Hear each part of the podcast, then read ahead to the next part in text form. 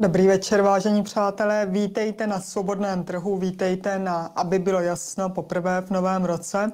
Poprvé v novém roce, ale stále ještě v čase vánočním. Natáčíme živě ve čtvrtek 4. ledna a až za dva dny budou tři králové. No a právě s třemi krály souvisí ta úvodní statistika, kterou bych dnes ráda začala, kterou jsme objevili na stránkách Eurostatu, statistického úřadu při Evropské komisi.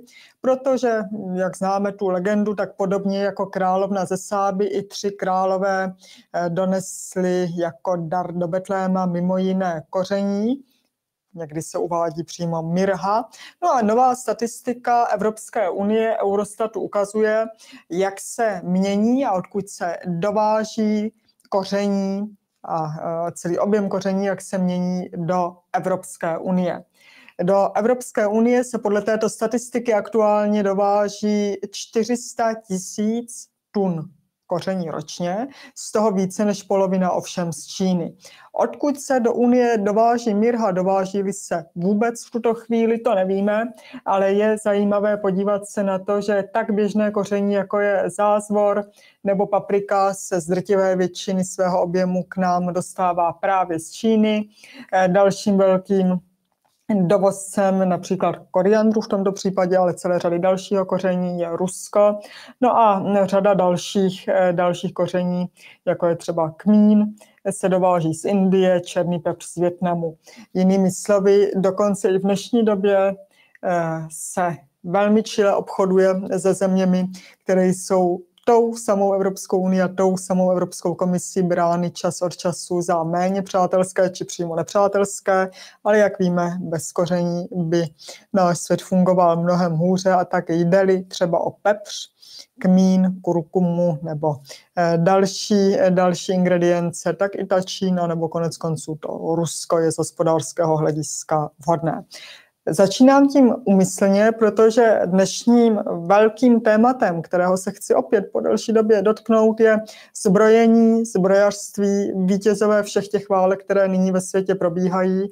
A znovu to nemohu uvíct ničím jiným, než tím slavným, eh, slavným citátem Frederika Bastiata, francouzského ekonoma 19. století, kde nepřekračuje hranice zboží, tam překračují hranice armády. A právě o tom dnes budeme hovořit.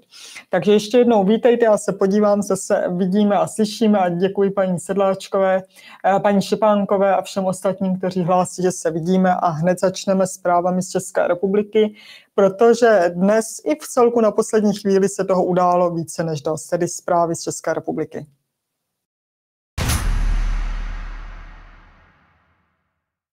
Podle údajů ministerstva financí dosáhl deficit státního rozpočtu v uplynulém roce částky 288,5 miliardy korun. Podle ministra financí Zbyňka Stanjury z ODS rozpočet výrazně zatížily mimořádné výdaje na pomoc domácnostem a firmám s vysokými cenami energií. V loňském roce vložili investoři do českých startupů 11,4 miliardy korun, což je meziroční propad o více než 75% Klesl také samotný počet investic. Největší objem investic směřoval do podniků zabývajících se firemním softwarem, digitalizací nebo zdravotnictvím. Analýzu představil server Czech Crunch. Prezident Petr Pavel v novoročním projevu obnovil diskusi o přijetí eura. Vstup do ERM2 a eurozóny podporují všechny vládní strany s výjimkou ODS, proti je naopak opozice. Podle premiéra Fialy vláda nemá otázku přijetí eura v programovém prohlášení a proto se do něj pouštět nebude.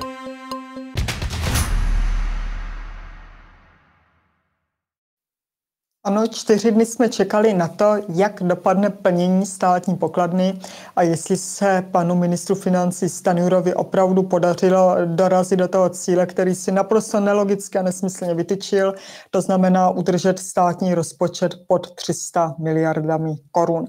Když jsme se podívali na tu ranní zprávu ministerstva financí, viděli jste z ní úvodní obrázek, tak ministerstvo se hrdě hlásilo k tomu, že nejenom to udrželi pod 300 miliardami, a dokonce, že to byl výsledek ještě lepší než plánovaný.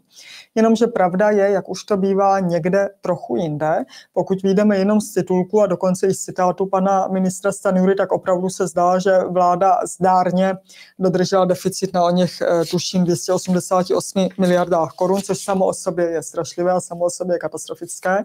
Nicméně, pokud se podíváme do hloubky, což dnes už udělala řada analytiků a nemá smysl, abych to si opakovala já, tak ten deficit je reálně mnohem hlubší, dokonce tuším podle Lenky Zlámalové by byl až 420 miliard korun, protože vláda, na co jsme upozorňovali celý, celý minulý rok, vyvedla mimo státní rozpočet celou řadu výdajů, půjčila si od Evropské investiční banky a udělala celou řadu dalších kroků, včetně extrémních dividend a převodu extrémních dividend z Česu, dneska už takřka státního, někdy se říká velmi nepřesně polostátního podniku, takže se jí podařilo pod těmi 300 miliardami zůstat. Ale já se chci podívat na něco jiného. Tohle všechno jste dneska slyšeli.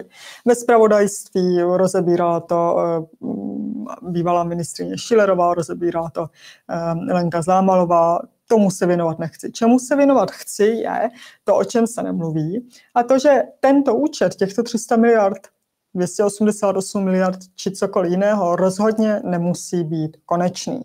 Je to dáno tím, jakým způsobem se o našich veřejných financích účtuje. Ono i to národohospodářské účetnictví má svá pravidla, podobně jako účetnictví, které známe z našich firm, podniků, živností. A ta národohospodářská jsou opravdu poměrně náročná setkáváme se s pojmem, který mnozí z nás znají, mnozí z vás znají s takzvaným principem akruálnosti, tedy, že máme o daných skutečnostech účtovat ve chvíli, kdy se stanou. Co znamená, že pokud k nějakému výdaji došlo, třeba na ministerstvu zemědělství nebo na ministerstvu průmyslu a obchodu 30. prosince 2023, tak tento výdaj by měl být zaúčtován ještě v tom roce 2023. Ovšem to, to pokladní plnění, které jsme dnes viděli a kterým se pan ministr Stanura poměrně nelogicky chlubí, toto nezohledňuje. Ono se dívá jenom na aktuální stav té pomyslné státní pokladny. A všechny tyto výdaje, ale samozřejmě i všechny příjmy následné, které se sice váží k roku 2023, ale pokladnou projdou v lednu, únoru částečně možná i březnu 2024, už v těchto číslech nejsou. My přesná čísla uslyšíme mnohem později, Ovšem v době, kdy už v podstatě nikoho zajímat nebudou. Ministerstvo financí potřebovalo mít ten titulek, že udrželo rozpočet pod 300 miliardami nyní, na začátku ledna. A jestli se třeba 28. nebo letos dokonce 29. února ukáže, že ten schodek byl ve skutečnosti 300,3 miliardy, nebo 301 miliard, nebo 310 miliard.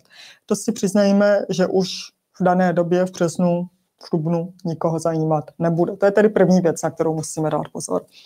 Druhá věc, na kterou se musíme podívat, je, že náš stát dosáhl tohoto výsledku v podstatě jenom díky eh, významné, eh, významnému převodu z evropských fondů, což je také taková určitá klička díky celé řadě účetních kliček, ale když se podíváme na to, jak by dopadl státní rozpočet, deficit státního rozpočtu právě bez těch 10 miliard, 10,9 miliard eh, z těch mimořádných fondů, tak bychom byli na 299,4 miliardách státního deficitu.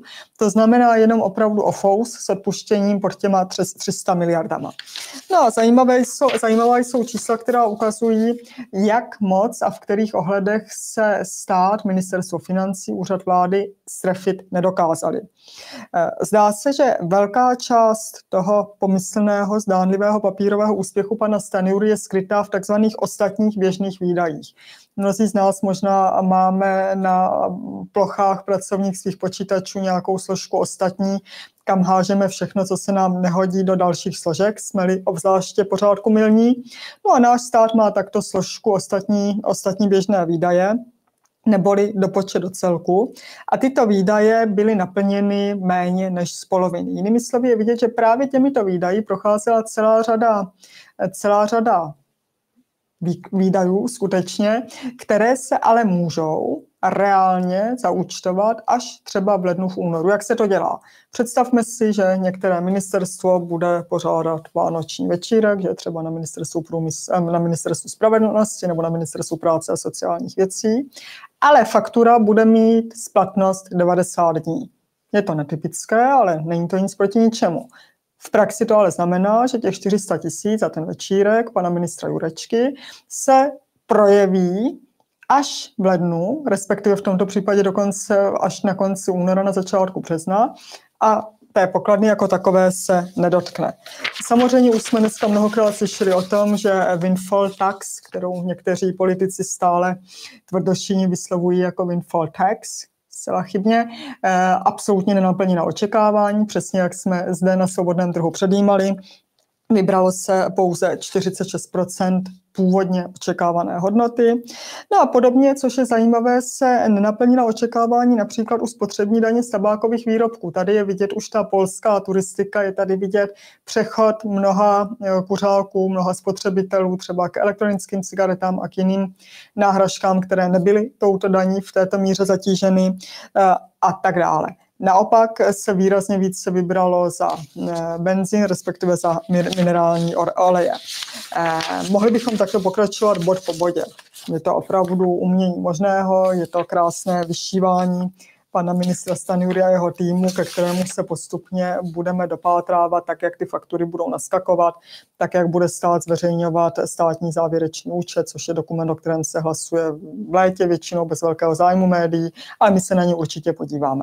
Co jsem ale já chtěla ukázat zde, je úryvek z projevu, vánočního projevu nebo svatoštěpánského projevu pana premiéra Fialy, kde pan premiér právě o veřejných financích ve světle těch dnes zveřejněných dat mluví. Poslechněme si prosím ten kousíček z jeho, z jeho projevu. Dobrou zprávou je, že se nám podařilo dostat pod kontrolu prudké zadlužování naší země. V roce 2024 deficit veřejných financí poklesne díky ozdravnému balíčku a dalším rozhodnutím naší vlády výrazně pod 3% hrubého domácího produktu, což je obecně uznávaná hranice dobrého hospodaření státu. Takže dobrou zprávou podle pana premiéra je, že se udrží náš rozpočet pod třemi procentami hrubého domácího produktu, náš deficit, což je, cituji, obecně uznávaná hranice dobrého hospodaření státu. Prosím pěkně, není. 3% nejsou obecně uznávaná hranice dobrého hospodaření státu ani náhodou. Eh, jak vznikla myšlenka toho, že, státní, eh, že schodek státního rozpočtu smí být maximálně 3% ku HDP? Za prvé, 3% jsou horní mez. Je to horní mez, kterou takzvaná konvergenční nebo maastrichtská kritéria a řada další navazující legislativy řekla, že státy nesmějí překročit. 3% nejsou hranicí mezi zdravými a nemocnými financemi, ale mezi nemocnými a smrtelně nemocnými veřejnými financemi. No a jak vznikla ta 3%, o tom eh, vypráví zejména němečtí ekonomové, protože eh, ta hranice 3% byla, byl příspěvek německé spolkové vlády v době vzniku eurozóny, eh, tedy před rokem 99, respektive 98 ještě. A vznikla čistě tak, že se počítalo, jaká by směla být maximální rychlost zadlužování ekonomiky ročně, pokud by ekonomika rostla 5%, což v dané době v 90. letech byl růst relativně možný a typický, nominální růst, aniž by celkový dluh překročil magických 60% HDP. Jednoduchým výpočtem zjistíme, eh, že pokud rostete pokud produkujete rychlosti 5% ročně a pokud nechcete překročit dluh 60% HDP za dané období, tak váš deficit nesmí překračovat 3% HDP. V čem je problém?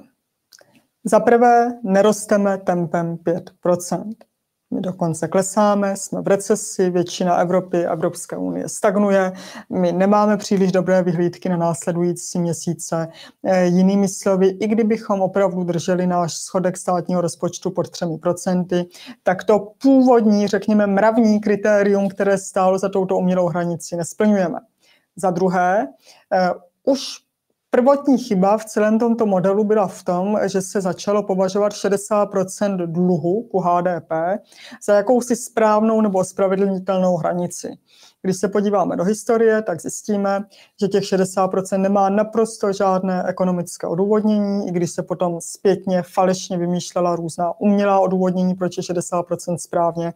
60% vzniklo jako průměr státního dluhu či veřejného dluhu ekonomik, které v roce 92 eh, začaly v rámci Maastrichtské smlouvy souhlasit s tím, že utvoří společnou evropskou měnu euro.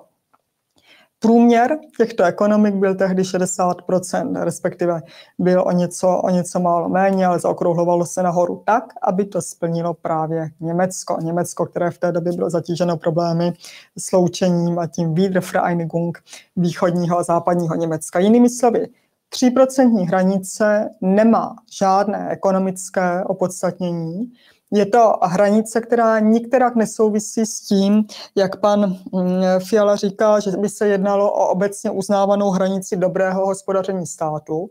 A i kdyby tomu tak bylo, tak je to České republice naprosto k ničemu, protože my prostě tempem 5% ekonomického růstu neporosteme v tomto roce. Takže to je první chyba ze svatoštěpánského projevu pana premiéra Fialy, co se týkalo veřejných financí. No a druhá chyba, podle pana premiéra to, že se tento rok zadlužíme o něco méně než v roce uplynulém, že ten dluh nemá být nyní plánovaně těch necelých 300 miliard korun, ale že má být o něco méně, je důkazem toho, že budeme mít po mnoha letech zdravé veřejné finance. Prosím, státní dluh který překonal tu hranici, kterou dnes pozorujeme.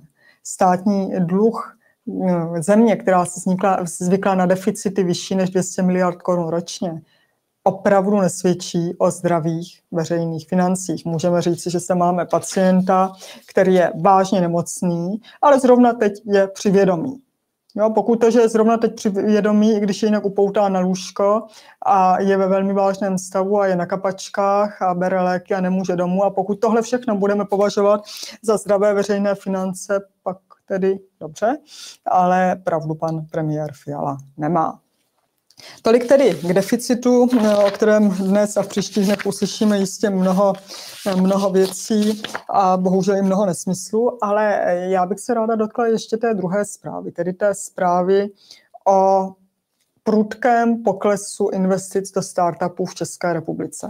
Víte, já ten termín startupy vůbec nemám ráda, ono někdy se o startupech a potom o jednorožcích a další ekonomické zvířeně příliš mluví, ale příliš málo se klade důraz na to, jaká je jejich podstata, co skutečně pro ekonomiku znamená. Jenomže z hodou okolností právě ten server CheckCrunch, který tuto statistiku zveřejnil, eh, zveřejnil také rozhovor Česmíra Strakatého, s jedním z mladých, velmi úspěšných českých investorů, panem Jaroslavem Bekem, eh, muzikantem, podnikatelem, který si svými schopnostmi, svou šikovností vydělal a přišel na obrovské peníze, ale který je velmi sympatický. Zaprvé v tom, že pochází z malého města, z obyčejných, normálních poměrů. Není to kluk, který by se narodil se stříbrnou lžičkou v ústech, který po absolvování, tuším, střední odborné školy s maturitou nakonec po absolutoriu na Západočeské univerzitě v Plzni vystudoval v Oxfordu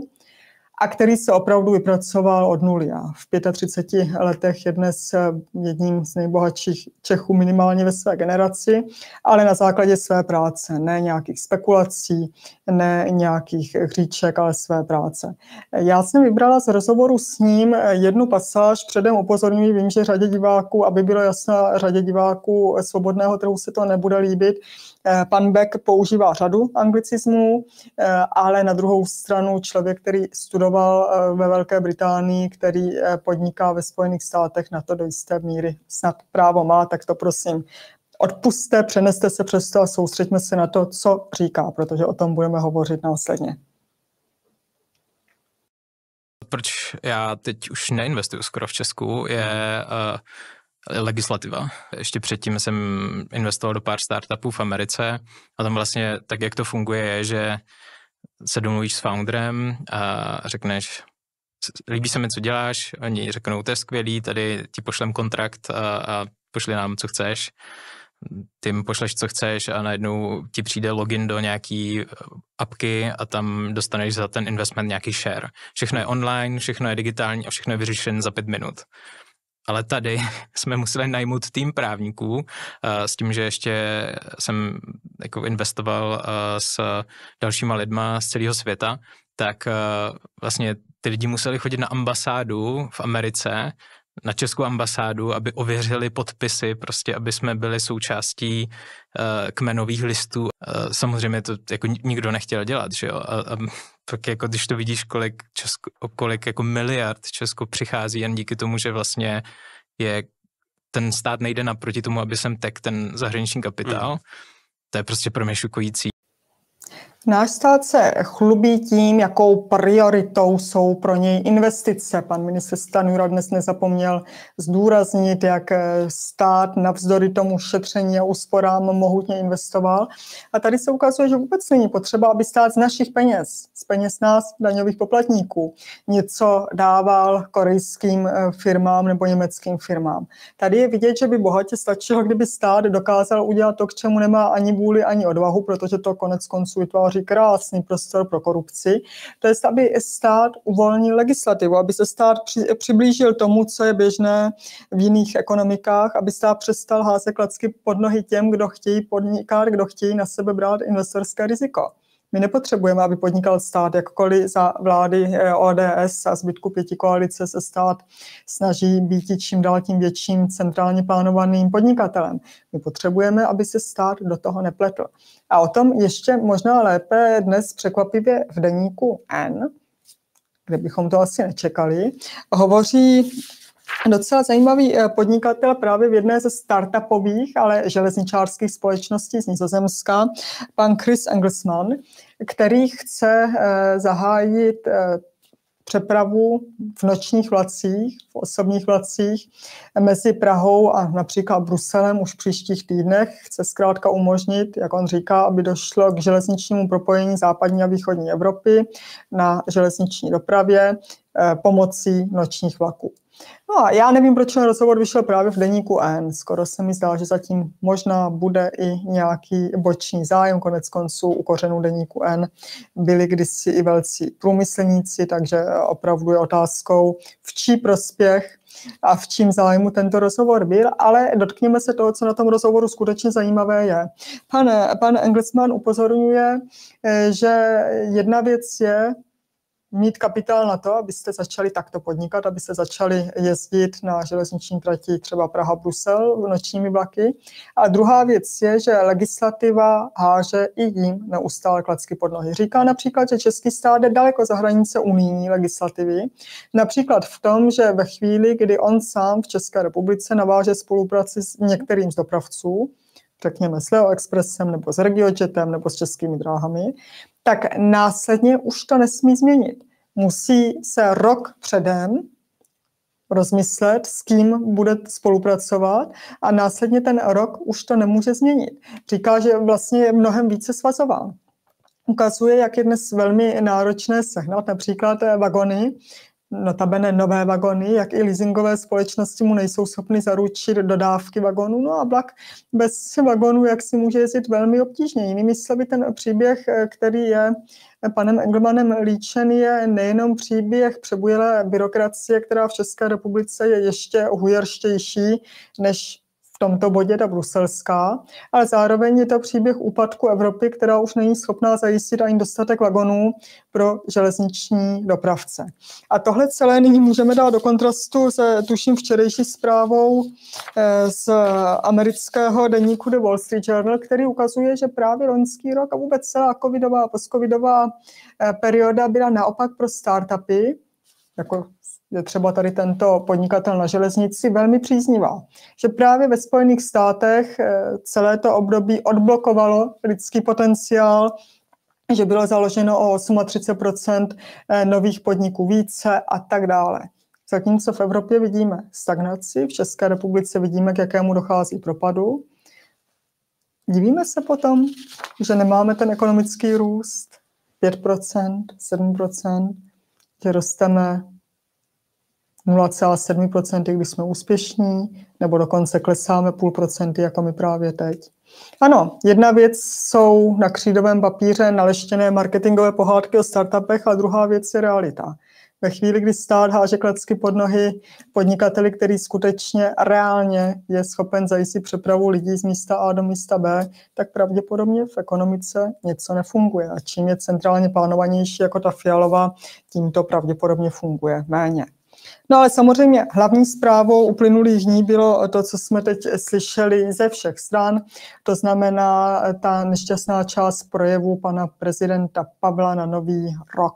Eh, já pustím inkriminovanou část, kde se voják ve výslužbě, prezident republiky Petr Pavel pustil do otázek ekonomických a dovolím si podívat se na to o něco jinak, než jak jsme slyšeli do posud našich médií.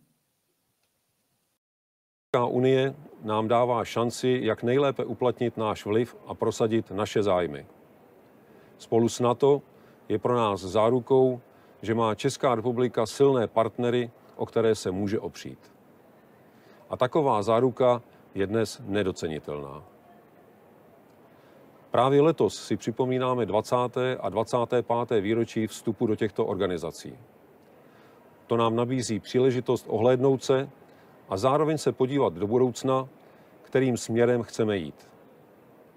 Je to také příležitost připomenout si závazky, které jsme při vstupu do Aliance a do Unie dobrovolně přijali. Prvním jsou výdaje na obranu země. Ten letos po dlouhé době opět plníme. Druhým je přijetí společné evropské měny. Je na čase, abychom po letech začali dělat konkrétní kroky, které nás k naplnění tohoto závazku dovedou. Přes nekončící diskuze o výhodách a nevýhodách eura pro zemi s otevřenou exportní ekonomikou ležící ve středu Evropy je společná měna logickou budoucností. Já vím, eh, že většina diváků svobodného trhu eh, se nedívá na tento ekonomický magazín kvůli tomu, aby slyšela to, co se říká všude jinde. Proto s dovolením teď budu ignorovat všechny ty klasické diskuze o euru, kterých bylo tento týden všude plno a zaměřím se na rozbor jenom dvou částí. Za prvé, to se eurem nesouvisí, ale pan prezident eh, v této části projevu řekl, eh, že prvním závazkem, který jsme dobrovolně přijali, jsou výdaje na obranu země a ten letos po dlouhé době opět plníme.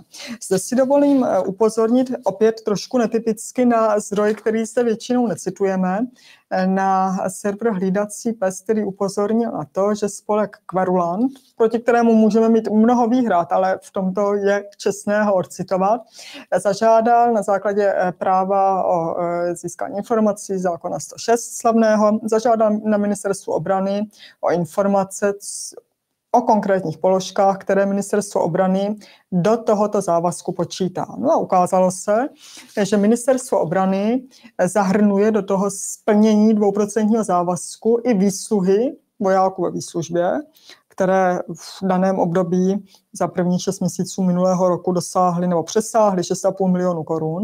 A zároveň, že tam dokonce eh, počítá i úhradu pokuty 550 milionů korun za chybu při nákupu vrtulníků. Jinými slovy, opět je, tak, je zde taková ta dvojakost. Ano, na jednu stranu se zdá, že Česká republika tento závazek, se kterým vůbec nemusíme souhlasit, já s tím nesouhlasím, v rámci Severoatlantické aliance, ve které mnozí z nás by nechtěli být, konec konců nehlasovali jsme o tom, jestli tam chceme být, byli jsme tam, řekněme, přinuceni být.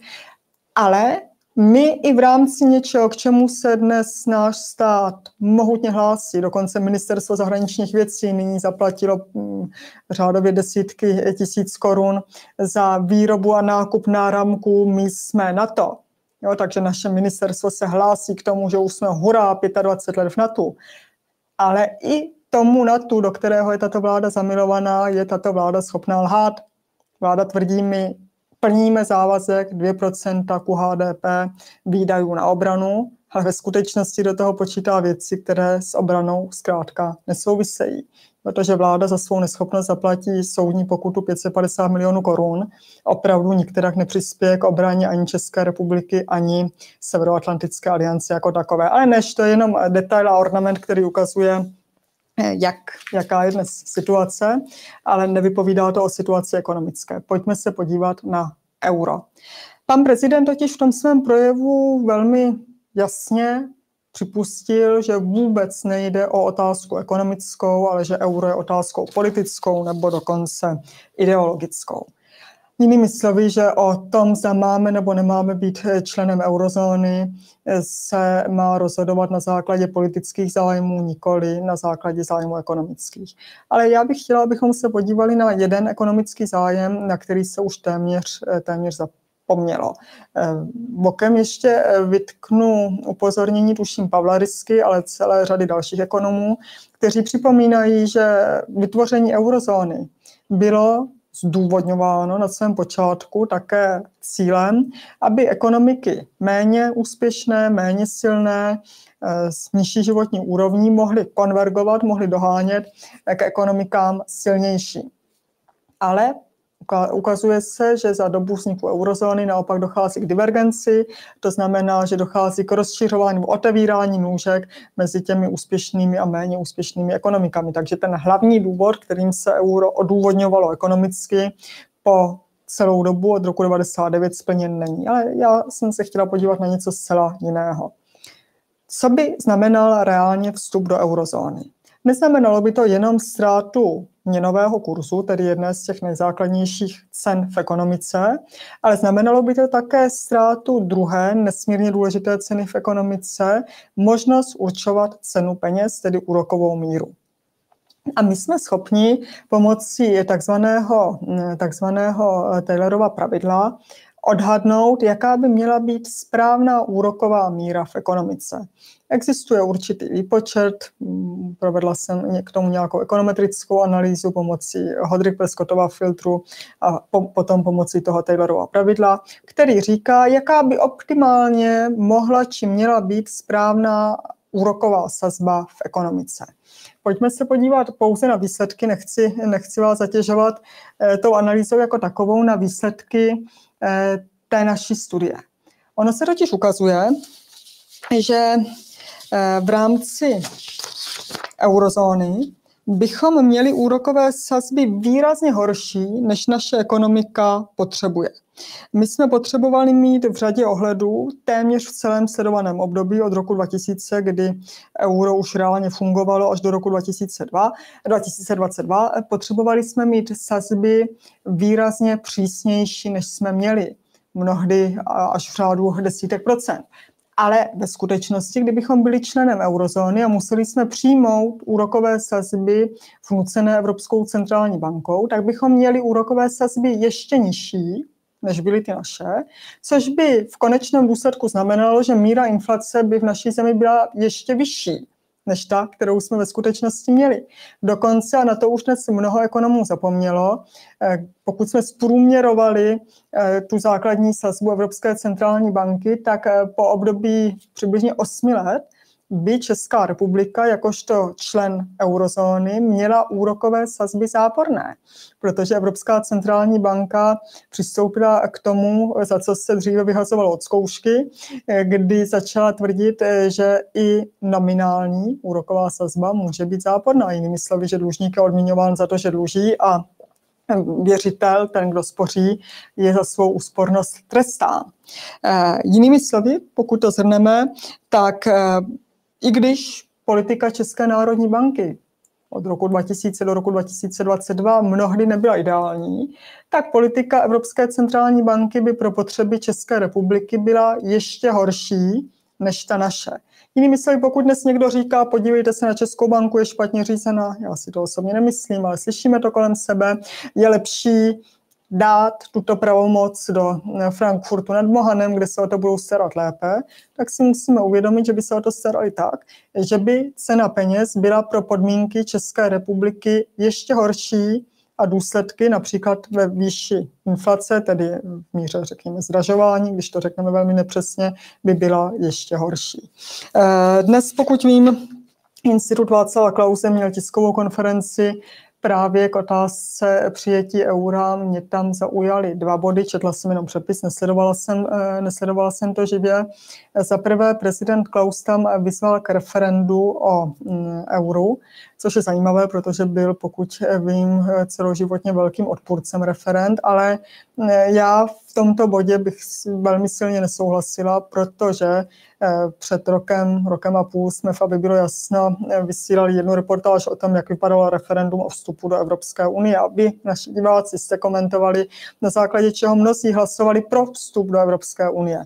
Vzpomeňme si, že těch 77% souhlasného ano ke vstupu bylo dosaženo na základě obrovské mediální a celospolečenské a politické masáže, která byla mohutně financována z Evropské unie, která byla mohutně financována tehdejší sociálně demokratickou vládou a jejímž cílem bylo lidem a priori vnutit myšlenku, že není jiné cesty, než do Unie vstoupit.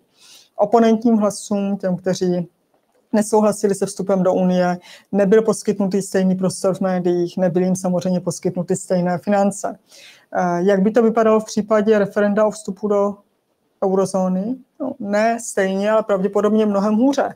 Eh, vidíme, jaká je obrovská snaha o omezování jakéhokoliv jiného než toho základního, centrálního, centrálně řízeného správného názoru. Takže pokud by takové referendum bylo, tak lze předpokládat, že buď by nebylo platné, protože by hlasovalo méně lidí, než by bylo dané požadované kvórum, anebo by pro vstup do eurozóny hlasovalo třeba 80%, 80% hm, hlasujících. Eh, nedělejme si iluze o tom, eh, že každý občan je skálopevně přesvědčen o tom, že to euro skutečně nechce. Pokud hovoříme s lidmi, tak běžně vidíme, že normální člověk, který se tím nezabývá, nežije tím, má své starosti, je na vážkách. Říká, no tak když říkají, že to euro by pro nás bylo dobré, no tak proč ne? Eh, my se toho dotkneme ještě na závěr bloku o Evropské unii a o Evropě, protože jedna země čerstvou zkušenost má, eh, tou zemí je Chorvatsko a zkušenosti Chorvatů za první rok používání eura vůbec nejsou dobré. Eh, určitě se budeme ještě otázkou eura a koruny v budoucnu zabývat. Ale navzdory tomu, že víme, že se jedná o otázku čistě a ryze ideologickou, která absolutně žádnou souvislost s vyhodnocováním ekonomické příznivosti pro zemi má nebo nemá, nejedná, tak prosím nezapomínejme na to, že i z hlediska samotného vytváření prostředí pro naši ekonomiku, kdybychom v uplynulých letech měli euro, tak základní makroekonomické prostředí v naší zemi by bylo ještě horší, než jsme si ho dokázali vyrobit sami, což ukazuje ta, ta analýza. Ale nyní se pojďme podívat plynule na zprávy z Evropy a na zprávy z Evropské unie.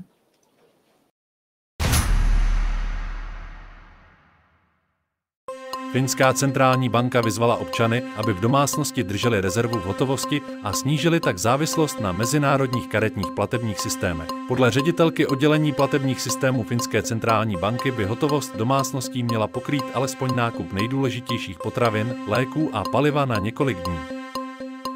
Důchodci ze západního Německa mají horší životní úroveň ve srovnání s východoněmeckými penzisty. Podle německého prognostického institutu dosahuje rozdíl v extrémním případě 66%. Výrazné rozdíly jsou i mezi životní úrovní německých seniorů ve městech a na venkově. Důvodem jsou rozdíly v cenových hladinách a příjmech.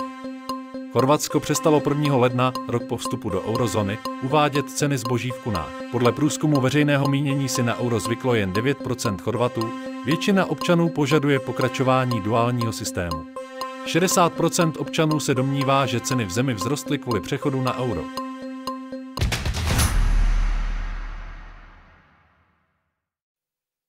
Finská centrální banka vyzvala občany kvůli hrozbě eh, kybernetických útoků, hackerských útoků a dalších. Oni to dávali i eh, do souvislosti se vstupem Finska do NATO nebo vstupování Finska do NATO, aby měli doma hotovost. Upozorňuje, že pouze 6% Finů dnes platí výručně hotovostí a vyzvala, vyzvala Finy, aby diverzifikovali i svoje platby nikoli hotovostní a bezhotovostní mezi více bank, mezi více poskytovatelů platebních služeb a zároveň, aby více používali například i mobilní certifikáty, mobilní platby a podobně, protože zkrátka podle Finské centrální banky stav, kdy lidé přestávají používat hotovost, je pro zemi velkým ohrožením. V případě kybernetického útoku by to znamenalo takřka zastavení ekonomiky a znemožnění základních vztahů. Je zajímavé tohle slyšet v době, kdy někteří naši progresivní politici hovoří o tom, že hotovost je zastaralá, že hotovost nikoho nezajímá a od mnohých kandidátů do Evropského parlamentu slyšíme, proč vůbec řešíte otázku eura nebo koruny, stejně všichni platí kartou a podobně. Eh, Finsko je západo, západoevropský stát, byť je od nás východně, je stát, který je brán jako velmi progresivní a přesto jejich centrální banka vydala takovéto varování. Eh, druhá věc, které bych se chtěla dotknout, je právě situace v Chorvatsku. Takže eh, my jsme slyšeli, že většina Chorvatů je přesvědčená, že míra inflace rostla v Chorvatsku právě kvůli přijetí eura. My jsme tady měli v létě někdejšího viceguvernéra Chorvatské centrální banky, se kterým jsme tuto otázku rozebírali. On s tím souhlasil pouze částečně, ale to už je trošičku jiné téma. Ale eh, co je podstatné, na euro si v Chorvatsku vzniklo zhruba jenom 9% občanů, ostatní stále přepočítávají. A jeden z významných chorvatských ekonomů vysvětloval, co dnes Chorvaty trápí ukazuje, že kvůli takzvané iluzi peněz eh, Chorvaté začali zcela jinak vnímat běžné sazby, ale také svou vlastní mzdu. Že dokonce mnozí Chorvaté si uvědomili, jak málo berou oproti západním Evropanům, západočlen, západoevropským členským státům Evropské unie, až když začali dostávat mzdu v eurech a mohli ji na první pohled začít porovnávat.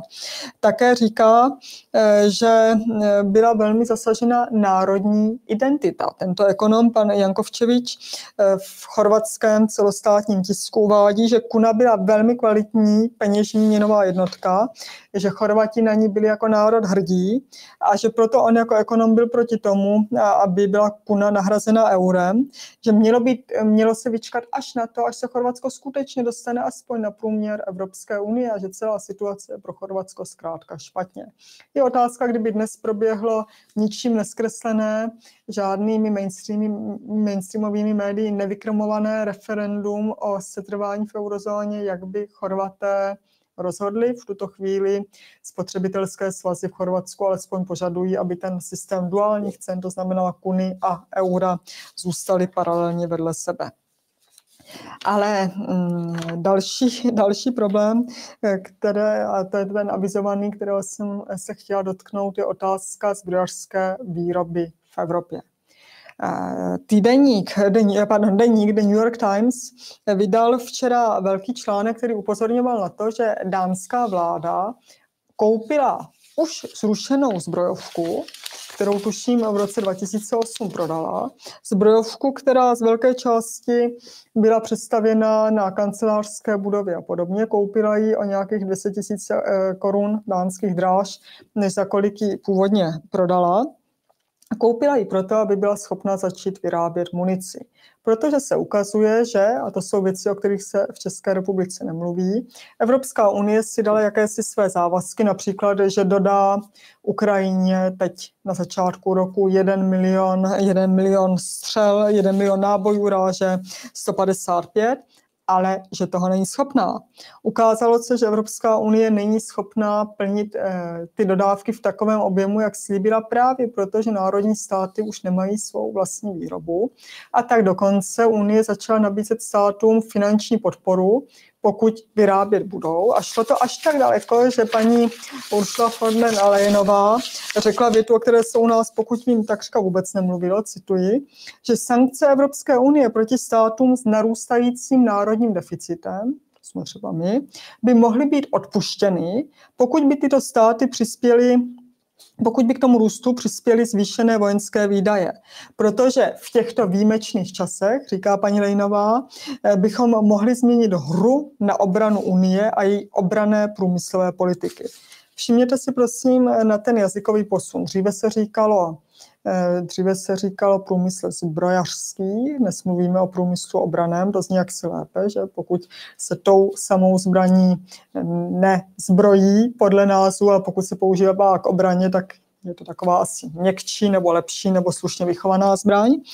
Ale zároveň Evropská unie tyto závody ve zbrojení mohutně podporuje, jak jsme slyšeli i, dotat, i dotacemi. Eh, jenom se omlouvám, já jsem řekla 200 tisíc dánských korun, jedná se o 200 tisíc dolarů. O celé této pohádce mluví po svém velmi prozbrojařsky v duchu těch největších našich zbrojařských společností. Pan Půr a pan Houska ve svém podcastu Bruselský diktát. Jakkoliv s nimi nesouhlasím, tak jsem z toho vybrala asi minutu a půl, na které si potom ukážeme několik konkrétních problémů zbrojení nejenom v České republice, ale i v Evropské unii. Nyní tedy pan Půr a spol ty zbrojaři mají způsoby, jak najít peníze. A řada z nich to dělá. Jo? Když si podíváš na český CSG, uh, eh, Michala Strana vydává dluhopisy. Jo? To je způsob, jak prostě získat financování. Je to třeba dražší, je tam vyšší, vyšší úrok, je to méně výhodný, ale ten způsob existuje. Určitě ty zbrojaři mají způsob, jak získat, mluvil se o Commerzbank, uh, financování, ale je to o těch fabrikách. Jo? A teď, co, co by pomohlo? Co by jako bylo klíčové pro to, aby se dala postavit fabrika, aby na ní ta banka půjčila a ona s tím v zásadě by asi neměla problém tady u střelného prachu. A to je, že ten stát řekne, a zase tady do toho vstupuje stát, to tak prostě jako vždycky v obraně, ten stát řekne, my se zavazujeme, že tady 30 let nebo 40, 50 let budeme odebírat střelný prach z fabriky. Chceme víc střelného prachu a budeme odebírat, tudíž my zaručujeme, že můžete postavit novou fabriku za vaše prachy, sežente si je kde chcete, za komerční peníze, ale my zaručujeme, že tady ten odběr jako bude následujících 50 let. Obrana je pro nás priorita. Tohle by stačilo. To by stačilo, aby stát přišel a řekl, jo, nám na tom záleží, obraný průmysl je super věc, podle některých studií, mimochodem jsem se na to díval, jedna vložená koruna do obraného průmyslu ti přináší do ekonomiky 3 koruny. Jo, obrovská návratnost. To je studie CSG, ne? Je to studie CS, kterou si zadávalo CSG u auditorské firmy EY. Jo. Mm-hmm. Takže je to na tom státu. Jako jo, jako, do značné míry. Přesně, jo. no, jako když jste biznismen, máte firmu, jo, zbrojař třeba, nebo obraný průmysl, tak jasně, jo, prostě ty firmy a ty banky, že jo, aby na to poskytly financování, musí prostě vědět, že, že ten odbyt bude i po té, co skončí jo. válka na Ukrajině. No. A stačí se podívat do parlamentu. Jo? Tak teď si představ, že jsi bankéř a uh, slyšíš debatu v parlamentu. Tak jedna strana říká, ta vládní, momentálně vládní, říká, no tak musíme tu Ukrajinu podporovat, víc musíme zbrojit, musíme nakoupit stíhačky a řekneš si, dobrý, Jo, super, beru, tak tohle je pro mě nějaký výhled. No jo, za čtyři roky jsou volby. Co říká opozice? Hmm. Opozice říká, ne, už bychom neměli podporovat Ukrajinu, nenakupujte stíhačky, kupte levnější a tak dále. Jaký máš dojem? No tehle, ono se mi to možná za ty čtyři roky nevrátí, protože za čtyři roky tam přijde nový frér, který najednou nechce nakupovat. Jo? O ničem jiném to není. Tak, vyberu z toho dva body. Za prvé, pánové hovořili o tom, že eh, na rozdíl například od ČSOB je ochotná podporovat zbrojaře Commerzbank. Commerzbank je německá banka, neples s komerční bankou, která patří se světe generála a je francouzská, ale zajímavá je vlastnická struktura Commerzbank. Tak jako u řady bank je i v jejím případě struktura velmi rozdrobená, nicméně majoritním vlastníkem, jakkoliv v úvozovkách s jenom 15%, je přímo německá vláda vláda Spolkové republiky Německo. Je zajímavé podívat se na to, že právě tato banka je ochotná uvěrovat právě zbrojařské firmy. Druhá věc, která s tím se souvisí, je zpráva, kterou před Vánoci zveřejnilo ministerstvo, průmysl, pardon, ministerstvo obchodu Eh, právě Spolkové republiky, kdy uvedlo, že Spolková republika utratila za zbraně v uplynulém období rekordně historicky v novodobé historii, nemyslíme tím druhoválečné zbrojení, tam jistě zaplať pámu ještě rezervy eh, jsou a snad nebudou využity. Největší částku, tuším 12 miliard eur. Z toho 4,4 miliardy eur byly pro zbraně na Ukrajinu, nicméně začala podporovat takto v úvozovkách i jiné, i jiné země. Eh, ty peníze, o kterých hovoříme, jsou peníze, které, jsou, které procházejí rozpočty třeba za vydání licencí nebo povolení k výrobě nebo k vývozu zbraní a podobně. Ale zpět, zpět k tomu, co říkali pánové v, ve zmíněném podcastu. Pan Půr říká, jedna vložená koruna do obraného průmyslu ti přináší do ekonomiky tři koruny. Obrovská návratnost. Je to studie CSG. Tak, Eh, já jsem tu studii našla. Je to studie z roku 2020. 2020. 2020, tečka, založená na mnohem starších datech, která vznikla jako skutečně PR studie, která i v té době v, České, v ČTK byla vydávána jako protext, tedy placená zpráva.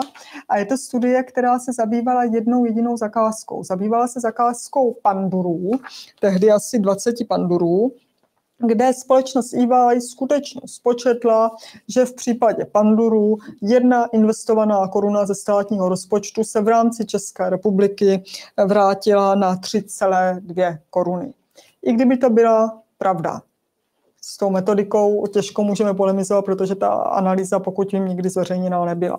Tak je to tři roky stará zpráva, založená na starších datech pro jeden jediný konkrétní případ. Jo, je to jako kdybychom řekli, eh, že po jogurtu se hubne a proto bramborový salát, do kterého se dává jogurt, je dietní jídlo. Je to zhruba, zhruba stejná úvaha. Je to jedna konkrétně vybraná zpráva, kterou si nechala udělat jako svou PR-ovou studii společnost, která je extrémně zainteresovaná v tom, aby stát financoval růst nákladů na zbrojení. Tato společnost, společnost CS Group je, jak všichni víme, spojená s dnes už možná bývalým přítelem po boku hlavy státu, eh, panem panem Kolářem.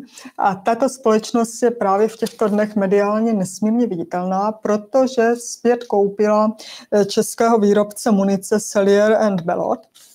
A právě s šéfem CZ Group teď vyšel dvoustránkový rozhovor v hospodářských novinách, který je nesmírně zajímavý, protože pan ředitel si tam docela pochvaluje situaci, říká, že ve Spojených státech se jim sice loni nedařilo, ale jinak, že se jim dařilo velmi dobře, že se v letošním roce asi bude dařit i ve Spojených státech, ale že samozřejmě záleží na tom, jak bude pokračovat válka na Ukrajině.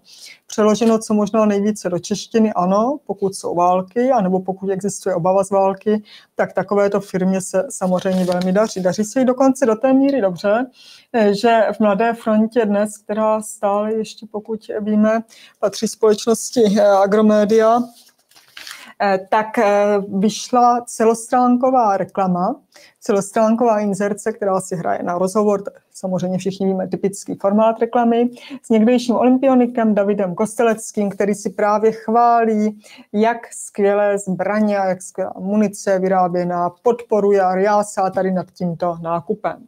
Jinými slovy, my v tuto chvíli čelíme situaci, kdy máme vládu, která do obrany do zbrojení, dává velké peníze. Ze všech směrů čteme, jak je strašně úžasné, skvělé a výhodné zbroji.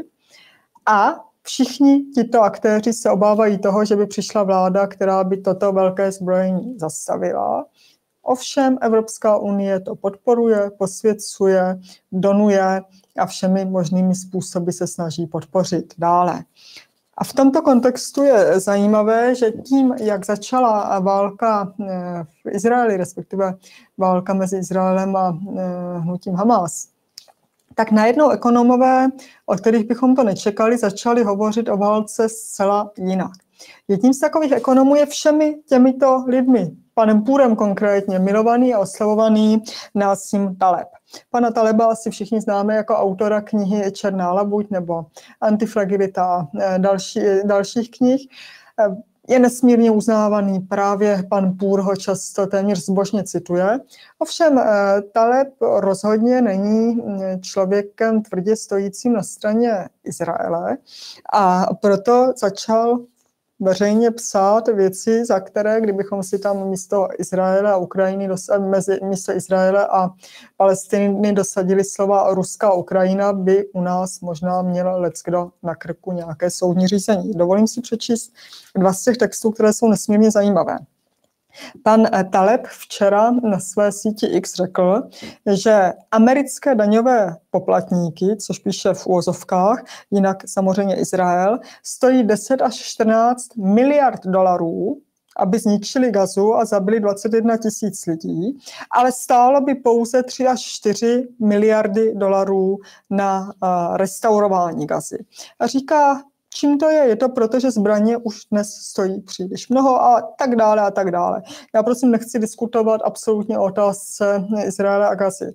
Jenom chci říct, že jsme se dostali k situaci, kdy zatímco právě šéf té promované zbrojovky, pro kterou pracuje hm, pan Kolář z Hradu, eh, mluví o tom, že jsme si příliš zvykli na mírovou dividendu a že si teď musíme zvyknout na to, že musíme zbrojit parafrázu, ale ten termín mírová dividenda použil, tak tady světově uznávaný ekonom upozorňuje na to, že zabíjet je v dnešní společnosti mnohem dražší, než stavit něco nového.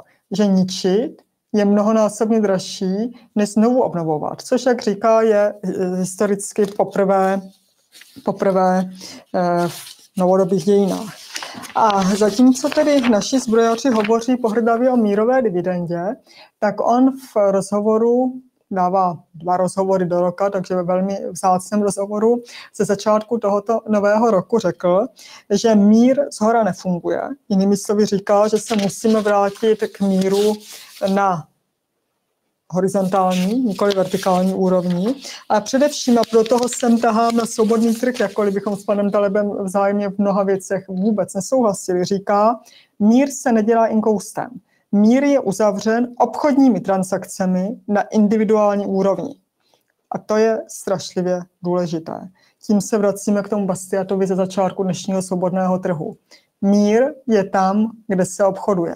Mír je tam, kde existuje volný obchod, kde existuje svobodná spolupráce.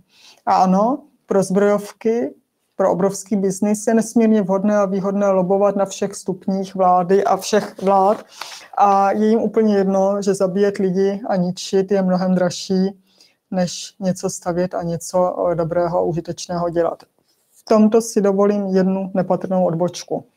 Ehm, předminulé číslo týdeníku The Economist upozornilo na novou knihu o životě Charlieho Chaplina, která se zabývá tím, jak měl být eh, Chaplin vyhoštěn z Ameriky, jak byla snaha zabránit jeho návratu do Ameriky právě kvůli tomu, že Chaplin eh, se vyslovoval pro mír, pro mírová hnutí a proto byl považován za bolševíka, levičáka, komunistů či přítele komunistů, eh, pro ruského autora a tak dále. Ano, ta 50. léta ve Spojených státech se zase tak moc neliší od toho, co mnohdy vidíme v Evropě eh, ve století 21. Eh, eh, mě tahle kniha navedla na to, že jsem si znovu pustila alespoň kousek Chaplinova The Great Dictator, velkého diktátora a myslím si, že některé z těch věcí, které on tam ukazuje, mimo jiné na základě, na základě zážitku jeho vlastního syna z války,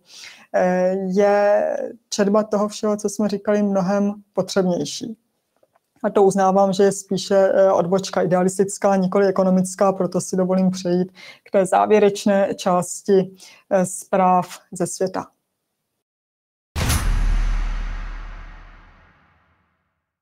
Největším světovým výrobcem elektroautomobilů se ve čtvrtém čtvrtletí loňského roku stala čínská automobilka BID.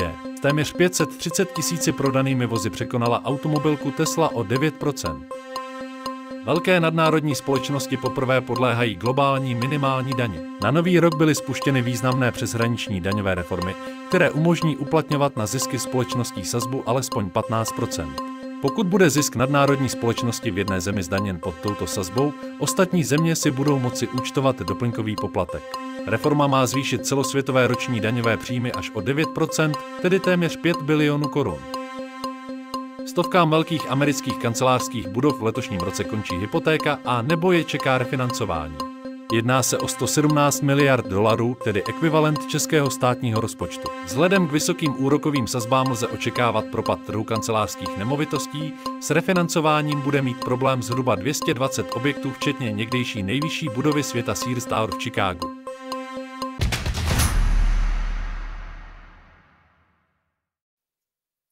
Nad rámec eh, těch zpráv, které jsme slyšeli, si dovolím ukázku několika rozdílů mezi slovy a činy a několika důsledků regulace, která je ve svých konečných dopadech vždycky špatná. Za prvé, my slyšíme neustále, jak Spojené státy, Bílý dům, tedy prezident Biden a jeho okolí, hovoří o zelené politice, o nutnosti ekologického přístupu a tak dále.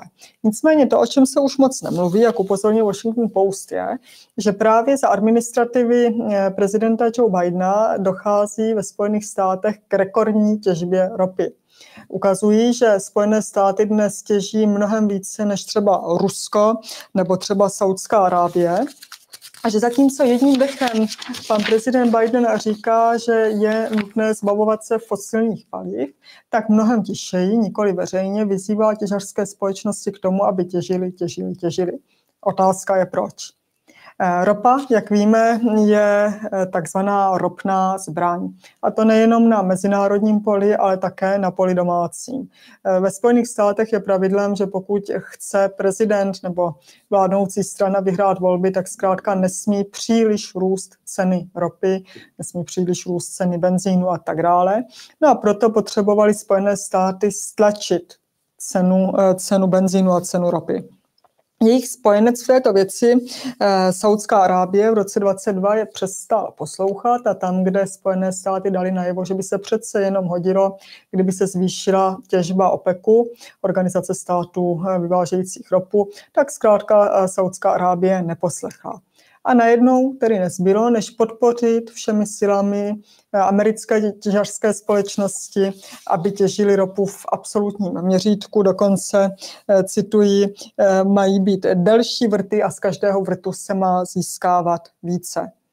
Proč to říkám? Jednak ano, je to taková nepřímá snaha o podplácení voličů, taková neviditelná snaha o podplácení voličů, ale jednak, že si musíme dávat pozor na to, jaký je rozdíl mezi slovy a činy, protože to, že někdo mluví zeleně, neznamená, že ve skutečnosti podporuje maximálním způsobem těžbu ropy. Prosím, já neříkám, že je podporování těžby ropy špatné. Kdybych si měla vybrat mezi ropou a environmentalismem, tak pravděpodobně také budu spíše blíže té ropné produkci s mnoha jinými výhradami tedy.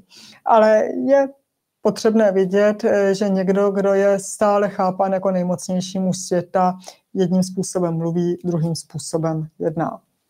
Ve Spojených státech zůstaneme, eh, protože i následující zpráva se týká určitého ekonomického pokrytectví, ovšem mnohem krutějšího a tvrdšího, než jakési hranici mezi tím, jestli jste zelení nebo ropně černí.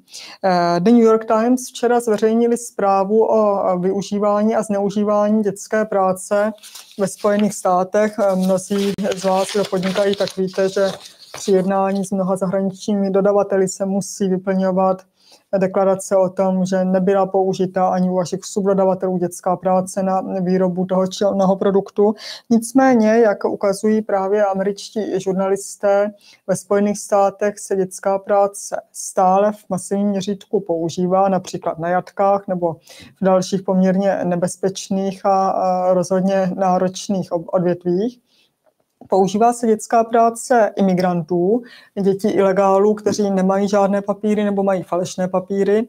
Eh, New York Times ukazují, že například takto se eh, odhalilo, že 16-letý chlapec měl papíry vystavené na 30-letého muže, eh, že když chodí kontroly do těchto podniků, které mají za úkol prokazovat, zda se náhodou v podnicích nezneužívá či nepoužívá dětská práce, tak se na nic nepřijde, protože kontroly chodí v pracovní době, řekněme třeba od 8 do 16 hodin.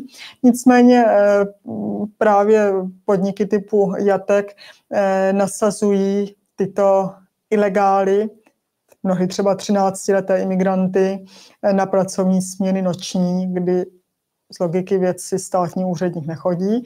A jak dodávají autoři, i kdyby státní úředník chodil, tak se stejně nebude moci těch pracovníků dětí na ní zeptat, protože mu nebudou rozumět, protože nemluví anglicky.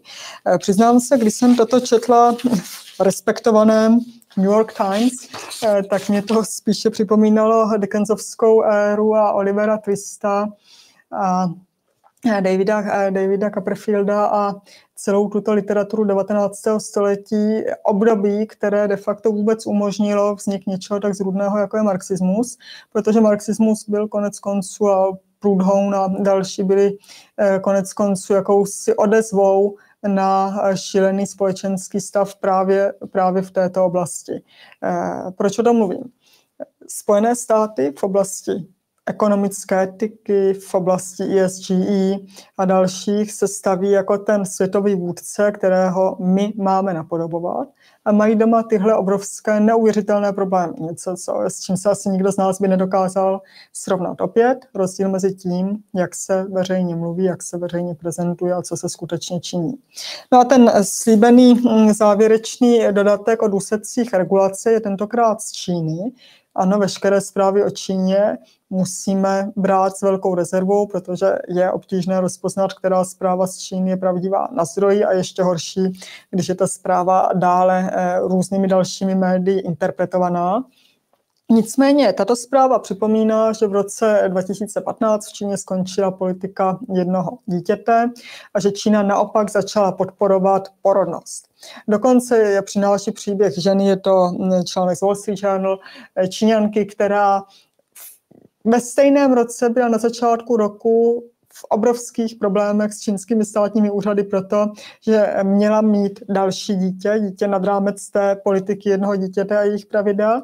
A o pár měsíců později naopak docházel dopis, který vybízel k tomu, aby měla více dětí, aby více rodila, protože se takto změnila regulace, takto změnila politika. Nicméně politika jednoho dítěte a naopak její zrušení vedly v Číně k úplně jiným jevům, než se předpokládalo. Podle eh, demografického výhledu do roku 2100, podle této projekce, víme, že ty projekce v demografii jsou ještě jakž takž kredibilní na rozdíl od projekcí takto dlouhodobých v ekonomii a ekonomice, klesne počet obyvatelů Číny na půl miliardy.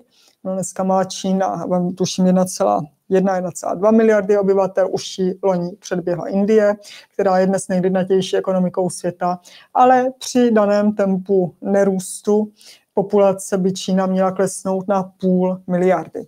To sebou nese i hm, zavírání školek, eh, zavírání nebo přeměňování podniků, které se dříve měly starat o potřeby dětí na podniky, které se mají starat o potřeby seniorů, a dokonce samotní, samotné Číňanky říkají, že to celé je důsledkem nikoli státní politiky, ale prostě toho, že si Číňanka, žena v současnosti nemůže v Číně další dítě dovolit, tak říká, dejte mi eh, v přepočtu 1 milion korun a já ráda další dítě porodím, ale popisují, že pokud se mají starat o své seniory ve své rodině, pokud mají chodit do práce, tak si zároveň nemůžou dovolit v dané situaci mít druhé, třetí dítě. To je mimochodem to, o čem se dlouhodobě hovořilo i v mnoha státech kolem nás.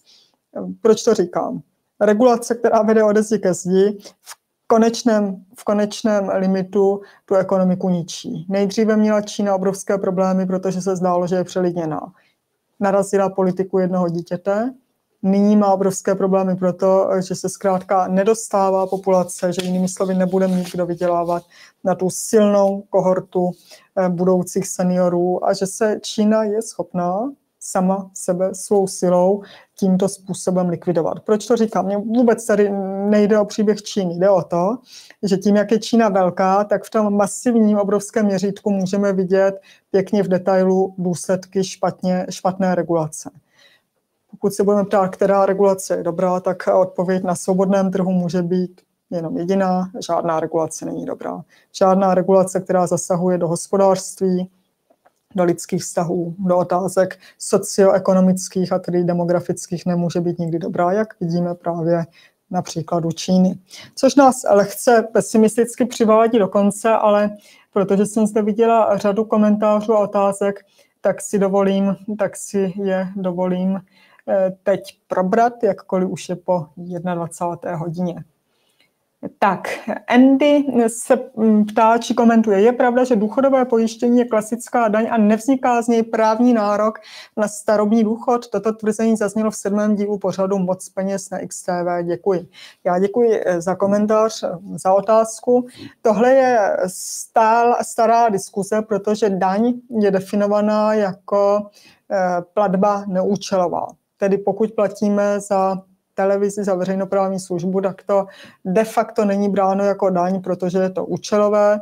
A pokud platíme DPH, tak je to neúčelové, protože nevíme, jestli si za ty mé peníze uspořádá pan Jurečka večírek na svém ministerstvu, nebo jestli to půjde na nemocnice, nebo na něco jiného, na pohřebné, nebo na něco jiného. Z tohoto pohledu proto nenaplňuje důchodové mm, pojištění, nenaplňuje právě tuto podmínku pro prodání. Na druhou stranu z hlediska všeho ostatního daní v širším slova smyslu je. Tímhle se velmi poctivě a dlouhodobě zabývá profesor Vostatek, jak jsme slíbili. Eh, profesor Vostatek bude hostem svobodného trhu v nejbližší době a s ním to budeme moc mnohem přesněji eh, probrat. Takže děkuji za tuto otázku.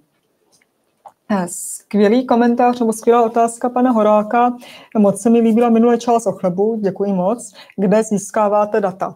Eh, ta otázka, kde získáváte data, je jedna z věcí, kterou já vždy ve statistice dávám jako samostatný blok pro své studenty, kdy se jmenuje Kam na data, protože základem veškeré ekonomické práce je právě získávání dat. My získáváme data samozřejmě vždy z veřejných zdrojů.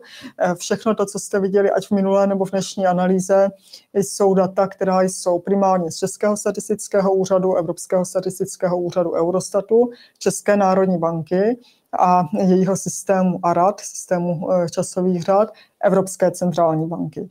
To je potom doplňováno daty, která jsou eh, veřejně publikovaná například Ministerstvem průmyslu a obchodu, Ministerstvem zemědělství a různých jejich složek, které, kterými jsou tato ministerstva zřizovatelem. Eh, bohužel v těch jednotlivých státních institucích eh, ta data bývají mnohdy velmi skrytá nebo jsou třeba uvedena ve formátu PDF, takže potom jejich extrakce, tak aby se s nimi dále dalo počítat, aby se dala vložit do ekonometrického softwaru je malinko nepříjemnější, ale to už je víceméně technický, technický detail. Eh, tak. Hambdek. Eh, může jakýkoliv stát začít používat měnu jiné země bez souhlasu dané země? Děkuji. To je strašně zajímavá otázka, protože tam eh, my můžeme mluvit například o takzvané dolarizaci nebo euro, euroizaci, kdy dochází ke spontánnímu používání cizí měny v dané zemi a to je samozřejmě bez jejího souhlasu. Takovým příkladem může být například dolarizace v západním Německu po druhé světové válce nebo dolarizace v Sovětském svazu po roce 90 a v Rusku po roce 91, krátkodobý, krátkodobý stav. Eh, jinak eh, to používání jako takové eh, znamená, že se naváže daná měna fixně například zákonem nebo vyhláškou, tak jak to vidíme třeba v Bosně a Hercegovině, jestli se nepletu, a v dalších zemích. A já se domnívám, že ani tam nemusí být žádný hm, explicitní souhlas, protože ty, tyto země bývaly vázány třeba na německou marku a nyní jsou tedy automaticky vázány na euro Není to tak dávno, začátek 90. let, kdy například rakouský shilling byl pevně vázán na německou marku, západu německou marku, později německou marku. Také pravděpodobně nedocházelo k žádným smlouvám, smlouvám tohoto typu. Nicméně to je zajímavá otázka a ověřím si, jestli se nemýlím. Pan Horák ještě dodává, jestli by pro Slovensko bylo přijetí eura nevýhodné, jestli jsme zkoumali, zda bylo nevýhodné, zda existuje časová řada, jak konkrétně se to ekonomicky promítá. E, několikrát jsem se dívala, ale přiznám se, že i když vím, že to vycházelo jako nevýhodné právě z hlediska makroekonomického, nikoli z hlediska e, politického a dalšího, tak proto teď data, která bych mohla z placu citovat, nemám ale um, myslím si, co jsem četla i práce řady slovenských kolegů, eh, že oni jsou z tohoto hlediska relativně skeptičtí, protože právě ta konvergence eh, nebyla zase tak zářná. Na druhou stranu Slovensko vstoupilo do, do eurozóny v době velké ekonomické recese, pak prošlo následně dvěma krizemi, Eh, hospodářsko-politickými a společenskými, tím pádem ta situace samozřejmě byla malinko jiná. Nicméně to jenom podtrhuje, že euro bylo vytvářeno politicky jako měna do dobrého počasí a vždy selhává právě v těch nevhodných nebo nepříznivých, nepříznivých podmínkách, jak vidíme. Pan Kuler se ve své otázce reaguje právě na to referendum, kdy říká, že tehdy neměl volební právo, to já v tom roce 2003 také ne, a mezi tím, mezi dobou referenda spousta lidí zemřela, spousta lidí se narodila a proto je nutné dělat pravidelná referenda i členství ve všech mezinárodních organizacích. K tomu si dovolím připodotknout, že třeba opravdu se považovat za chybu, že ne, nebylo referendum právě o vstupu České republiky do Severoatlantické aliance. Asi není nutné úplně referendum o vstupu nebo vystoupení do z OSN.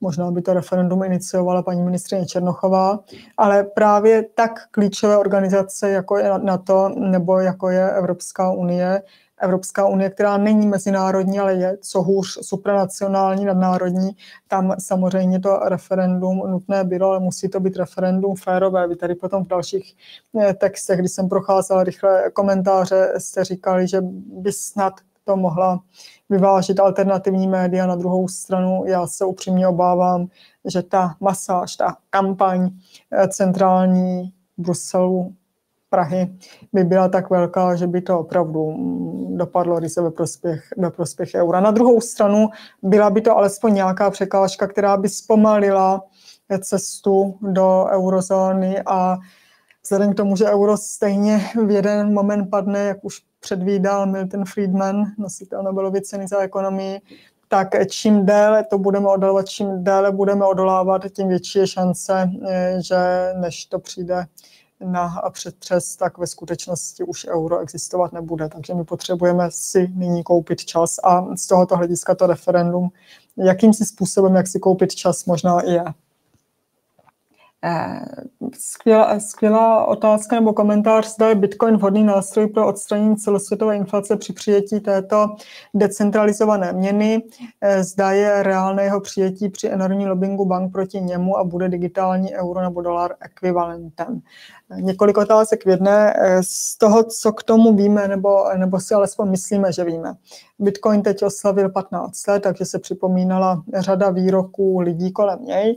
A já velmi souhlasím s tím, že Bitcoin nejenom, že je s ničím nepodložený, podobně jako naše fiatní peníze, ale co hůř, pokud nevíme, kdo za ním stojí, tak opravdu nemá smysl do něj nebo do něčeho podobného vkládat důvěru. Z tohoto hlediska Bitcoin pro mě je pyramidová hra. Bitcoin funguje podobně jako jakékoliv Ponziho schéma. Dokud nevíme, kdo ho vytvořil, kdo za ním stojí, já si neumím představit situaci, kdyby se v něj dala vkládat důvěra. Není podle mě měnou protiinflační, to už bylo několikrát prokázáno. Už vůbec není měnou, protože nenaplňuje ta tři kritéria, všechna tři zároveň, která na měnu klademe. A zároveň, kde je psáno, že Bitcoin není generován třeba federálním rezervním systémem Spojených států nebo bankou JP Morgan nebo Morgan Stanley nebo kteroukoliv jinou. Nevíme, co za ním je. Proto já eh, sama ho se zájmem sleduji, ale v žádném případě bych nechtěla stát upoutat právě právě na tuto infrastrukturu Bitcoinu. Eh, něco úplně jiného je technická infrastruktura, na které mimo jiné Bitcoin, eh, Bitcoin jede. A to je úplně jiná pohádka. O, mm, o té bychom mohli, mohli mluvit ve zcela jiných konotacích ekonomických, které by už užitečné byly. Ano, pokud bychom mohli používat asymetrické šifrování, pokud by byla zajištěna anonymita tímto způsobem, pak by to byl báječný nástroj dále.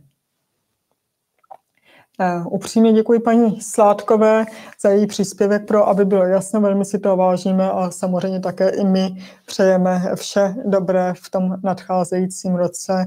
Snad alespoň jednou dobrou věcí na něm je to, že bude o den, o den další nebo věci horší. Uvidíme, uvidíme, jak se to vyvine. Eh, pan Klapac nebo Klapač eh, Slovensko musí z bývalých východních států eh, vytvořit novou měnu jako jediné. Pokud by se Unie rozpadla, angličané by nemuseli věděli, proč eh, euro nepřijali. To je, myslím, eh, naprosto správné a myslím si, že pro Slovensko to byl velmi v dané chvíli nešťastný a nebezpečný krok. Na druhou stranu, ten, kdo přijde jako poslední, tak ho to bude bolet ještě, ještě více než to Slovensko. Jako pro Českou republiku podle mě není nic horšího, než vstoupit do chvíli, kdy se ten systém bude rozpadat. To už by opravdu byl eh, ten největší nesmysl, ke kterému my teď směřujeme. Tak, panu Kočímu upřímně také děkujeme za jeho nesmírně štědrý příspěvek a já se podívám, jestli se ještě objevilo něco nového. Tak, přece jenom ještě jedna, jedna otázka nebo jeden komentář. Eh, chtěl bych se zeptat, jakou měnou bude používat BRICS a jak dlouho se projeví odklon od dolaru. Na první nevíme, na první otázku nevíme, protože víme, že zejména Rusko tlačí na to, aby docházelo k rychlé dedolarizaci. Pokud se někdy eh, díváte na materiály, které BRICS vydává, tak právě Rusko je tam nes, nesmírně aktivní, konec konců také v tuto chvíli v čele toho neformálního eh, kolečka BRICSu ale myslím neformálního vládnutí nebo neformálního předsedání, to je to správné slovo BRICSu, ale v tuto chvíli BRICS jedná, zkoumá, zkoumá, zda by mělo smysl založit nějakou umělou platební jednotku, jako má třeba Mezinárodní měnový fond, zvláštní práva čerpání, Special Drawing Rights, nebo zda zvolí některou z těch existujících měn, nebo zda, což je podle mě naprosto nejpravděpodobnější, dojde k vytvoření koše měn, na které bude právě nějaká umělá jednotka, která nebude měnou navázána a kdy to, s čím se bude obchodovat a k čemu se všechno bude stahovat, bude košměn složený třeba z brazilského reálu, z janu, třeba i z rublu a, a z dalších měn. Za jak dlouho se projeví odklon od dolaru v tuhle chvíli, eh, v tuhle chvíli nevíme. To, to neumím říct. Myslím si, že k němu dochází velkou rychlostí ale samozřejmě Spojené státy to budou zejména před eh, současnými blížícími se americkými prezidentskými volbami eh, brzdit, takže já si netroufnu říct žádné datum nebo, nebo žádný, žádný odhad. Já bych řekla, že to bude v řádu eh, desetiletí, v jednotném čísle desetiletí, ale to je absolutně nekvalifikovaný odhad, který může být naprosto, naprosto milný. Tak, a poslední, eh, paní Kamila, zmínila se organizaci Querulant, spochybníte její činnost či důvěryhodnost, sleduje krátce a jejich činnost mi připadá smysluplná. Eh, ani nespochybňuji, ani se k ní nehlásím. Eh, sleduji také dlouho, sleduji jejich výstupy, vím, že v některých případech šli na hranu, možná v tom, že už se to blížilo příliš eh, honu na čarodejnice. Na druhou stranu já jsem jejich kauzy, které dělali zdaleka neskoumal eh, zblízka, takže jim nechci křivdit, ale v tomto případě jsem si dovolila citovat už proto, že oni zkrátka byli ti, kdo 106 zažádali na ministerstvu obrany o informace a byli vlastně jediní, kdo je přinesli. Bylo by velmi nefér to citovat z třetích zdrojů, je podle mě slušné a správné odkazovat přímo na ně. Takže takže nikdy jsem se nesnažila posuzovat jejich práci, neumím odhadnout, vím, že proti ním má eh, řada subjektů mnoho námitek v tom, že tvrdí, že jim bylo křivděno. Na druhou stranu tahle 106 je absolutně průkazná a nespochybnitelná a já jsem ráda, že tuhle práci udělali a o tuhle informaci zažádali. Tak, takže jsme u konce. Já vám chci poděkovat za to, že jste ten do první lednový týden eh, nezapomněli na svobodný trh a zároveň vás chci pozvat zítra na právní džungli Ondře Dostála. Na neděli připravujeme eh, velký živý speciál, snad pokud se nic nestane v 8 hodin večer.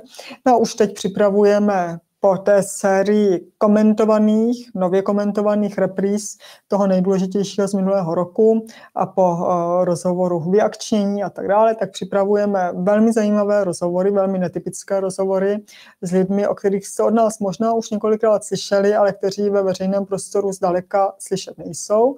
A také připravujeme nové epizody, které, pokud se nic nestane, budou puštěny už příští týden. Eh, děkuji vám, že jste byli, aby bylo jasno na svobodném trhu a těším se, dáli pán Bůh příští čtvrtek opět na viděnou a naslyšenou.